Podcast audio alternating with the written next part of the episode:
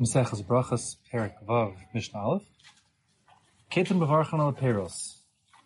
How does one formulate the blessing that he says on produce?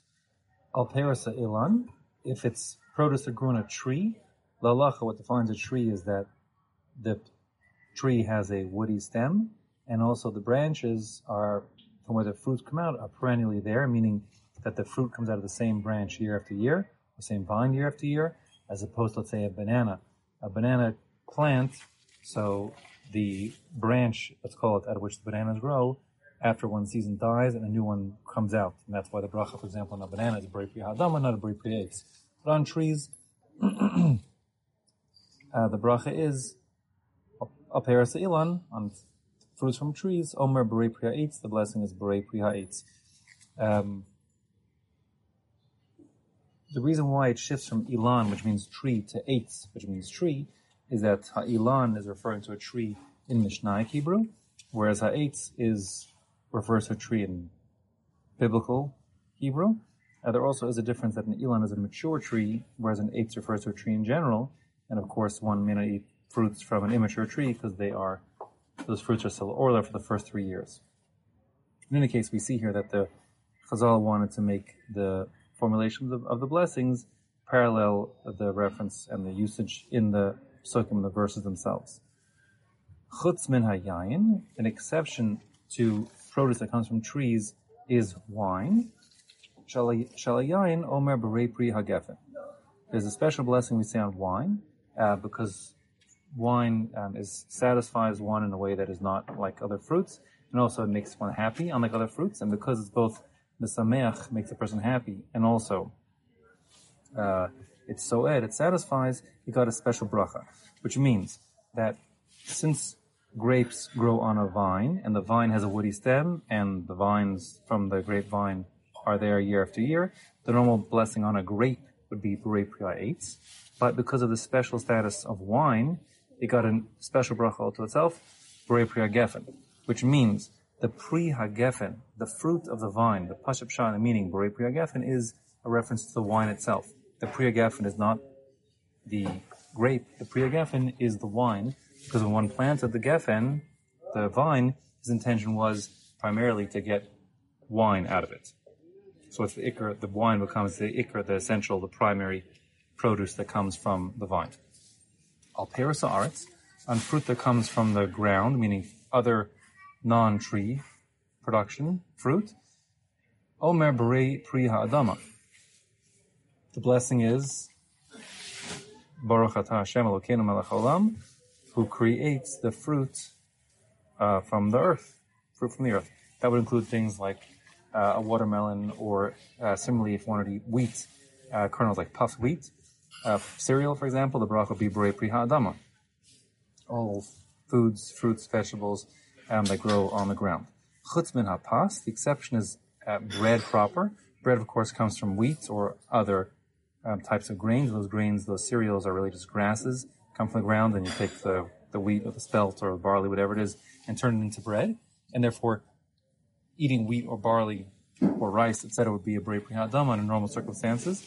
Um, uh, but because pas, because bread is significant, shall hapas, who Omer Hamotzi Lechem in Haaretz. There's a special blessing also uh, said over bread because it's so essential to society and supporting us as our primary food. Got a special blessing of Hamotzi Lechem in Haaretz. Uh, the blessing being one, Hashem is the one who takes uh, lechem food from the earth. Um, the reason why the nusach, the formulation is hamotzi, the one who takes out, as opposed to the one who creates, borei, like it says in all the other brachas, is because bread isn't created out of nothing, out of the earth. Uh, human beings, of course, are very much involved in the process of converting wheat that grows from the ground, on which the bracha would be b'rei pri ha'adama, into the bread we eat, and therefore has a special bracha of hamotzi. Um, secondly, the Gemara says it says hamotzi instead of motzi, uh, because it wants to uh, make sure the words don't run together. Because you would say, Baruch Atah Hashem Elokeinu Melech Ha'olam, and then the mem, sofit, the final mem in ha'olam, would run together with motzi, lechem, and therefore it's broken up with a hey, so it should be clear.